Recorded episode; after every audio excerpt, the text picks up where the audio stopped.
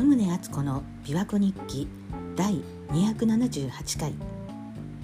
日は2023年7月10日の月曜日。ニコラ・テスラの誕生日です。九州では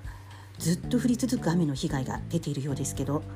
こちらもこのところは雨が降ったり止んだりで今日も琵琶湖の上空はどんより曇っています。さて先週私は初めて霊気を受けてきました。といってもお試しの30分コースっていう短いものだったんですけど霊気というのご存知ですか？普通はあのカタカナで霊気と書くようなんですけどもともとは大正時代の日本が発祥で漢字で書くと霊魂の霊と気持ちの気で霊気なんだそうですけど日本よりも海外の方が認知度が高くて、まあ、ローマ字でそのまま霊気として知られているようです。私も確か海外の人から最初に霊気のことを聞いたように記憶しています。主にヒーリングに使われるんだと思うんですけど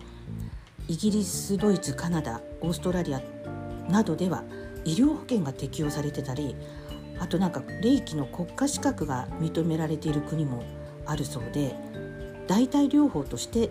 認知されているみたいです。まあ、私は全く霊気のことは知らないんですけれどもでも知り合いであの霊気を習ったっていう人は何人も知っていますしで霊気の治療を知り合いの人が受けてる場面も見たこともちらっとあるんですけどもなので実際に霊気を勉強したり活用したりしてる方はたくさんいらっしゃるんだろうなと思います。よくはわからないんですけど多分気候なんかに似ていてこう自分の周りの空間に充満しているエネルギー、まあ、生命力のような健康に良いエネルギーそういうエネルギーそのつまり霊気を受け取ってそれを手のひらを通してまあ、例えば病気の人に流すとその人の滞っていたエネルギーが流れるようになってで良くなっていくっていうような仕組みなんだと思います。でこの霊気っていうのは、まあ、人間だったら誰でも持っている能力なのでちょっとしたコツが分かれば本来は誰でも使いこなせるようになるそうなんですけれどもまあ多分気候と同じで自分でもこう実践していったら気の流れが良くなって自分も心身ともに健康を維持できるんでしょうね。で私は何年か前に自己免疫性の病気を発症して、まあ、それ以来ちょっときつい薬を飲んでいてその副作用もあるのでまあ近い将来なんとかこの薬なしで生活できるようになりたいなって常々思ってるんです。まあ、そもそもこの自己免疫性の病気自体も原因が不明なので根本的な治療法っていうのがまだ分かってないんですだからまあなんとか自分で治せないものかって思っているんですけれどもでそれで先日たまたまその長く霊気をやっている霊気マスターの方から初めて霊気をしてもらったんですね。で自分でも結構楽しみにしていてで実際にその霊気をやってもらってる間私自身も気分よく過ごしたつもりだったんです。なんですけど終わった途端その霊気マスターから「このあとすぐごまとかお祓いとかに行った方がいいと思います」って言われて びっくりしてなんか自分ではこう手もあったかくなってエネルギーが循環しているように思ってたんですけども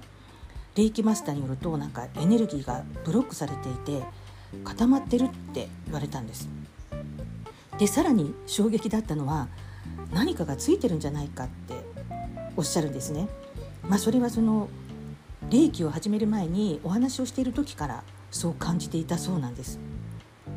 え何かついてる？っていうなんかねそんなこと言われたのが生まれて初めてだったので、まあ、表面上はこう普通を装ってたんですけど実は心の中でかなり衝撃を受けてました。でしかもその何かついてるっていうのがそのだいぶ前ともは言わなくてもしばらくついてる感じなんだって言われたのでえーって。まあ、私自身はもうもともと霊感がないので自分では全く自覚症状がなくてへえって衝撃だったんですけどでも霊気マスターにとってはこういうことはよくあることなのかなんか至って普通に淡々としてらして。で実はその日はあのそもそもはその霊気マスターではなくてその方の奥さんに会うことが最初の目的だったんですよね。でその奥さんは霊気は全くやらない方なんですけどでもなんかすごくスピリチュアルなパワーがありそうな方なんです。だけどその方は私に何かついてるとかそんなことは感じてなさそうだったんですよね。まあ毎日感じたとしてもそんなことは大したことないって思うような人だったのかもしれないんですけどもでも帰り際に彼女から「こんなカードを見つけたから引いてみませんか?」ってなんかカードを出されたんですね。それがムーンオロジーっていうカードでした。後で調べてみるとこのムーンオロジーのカードえーと、有名な先生術師のヤスミン・ボーランドっていう方が作ったもので月をテーマにした44枚のカードからなってるんですけどもでそれぞれのカードに月からのメッセージが書かれてるんです。でその日初めての霊気を受けて何かついてるって言われてもうショックを受けた状態の私が引いたカードには「Take time to breathe out」ゆっくり息を吐きましょうっていうふうに書かれてありましたでそのガイドブックを参照するとそのメッセージの解説のようなことが書いてるんですけど、えー、っと私のカードの解説文は要はこう疲れた心身を休ませてリラックスしましょうっていうような内容で、まあ、今は一歩下がって一息ついてゆっくり、まあ、これまでに起きたことを振り返ってそこから何を学び取るか考えましょうみたいなことが書いてあってだから何かついてるって言われてパニックるんじゃなくて落ち着いて落ち着いてって言われてるみたいな気分になってその日は帰りました。でその後その知り合ったばかりだけども私が信頼できると思っている方からのアドバイスに従ってお風呂にお塩とお酒を入れて入ったりとかリラックスしたりしてのんびり過ごしていますで週末に久しぶりに広島時代の同級生と会っていろいろ話したんですけれどもで彼女にもその霊気マスターから何かついてるって言われたっていう話をしたら彼女がね言うんです「えー、私なんて昔3人ほど体に突き刺さるようについてますよ」って言われたのよ。って 言うのでそれを聞いて爆笑しました。もう思わずね彼女の細い体に3人の霊か何かがこう突き刺さってるところを想像してしまって。でまあ彼女もね、まあ、分かる人っていうか見える人にはつきものなんてよくあることで珍しくないみたいだから気にしないのが一番よって言われて、まあ、まあそのつきものはともかくとしてなんですけど私はあの30代の頃北京で1年間太極拳三昧の日々を送ってでその時に気の力っていうのは自分でなんとなく感じ取ったつもりだったんです。まあ、でも日本に帰ってからもずっと太極拳や、まあ、気候も全くやってなくて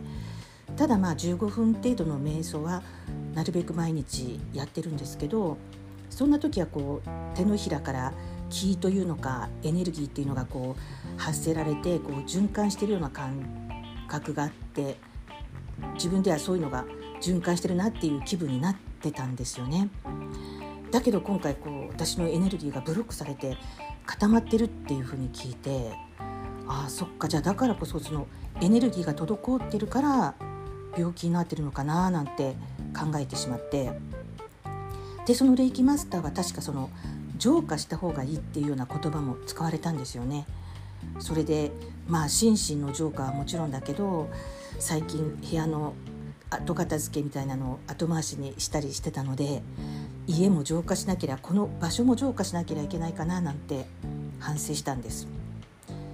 まあ、とはいえそのムーンオロジーのカードに従ってここ数日はのんびり過ごしてるんですけどね。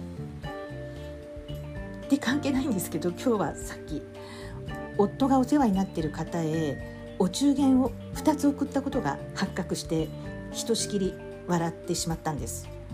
というのもあの去年も間違えてこの方にお中元を2つ送ってしまったんですよ。なんかね自分で勝手にこの方に送るのを忘れてしまったって勘違いしてしまってちゃんと確認しないままもう一度送ってしまったんですよね。で今年もまた同じ方に同じことをしてしまったっていうまあ同じものをね2つ送ったわけではないんで違うものを 送ったからまあそれはいいんですいいんですけどでもきっとねあちらも当惑していらっしゃるんじゃないかなってなんで2つ来るんだろう2年続けてって思ってらっしゃるんじゃないかなとこれも何かに取りつかれているせいなのかもしれないですね。まあ、でも焦らずゆっくり来たいと思います。鳩宗敦子でした。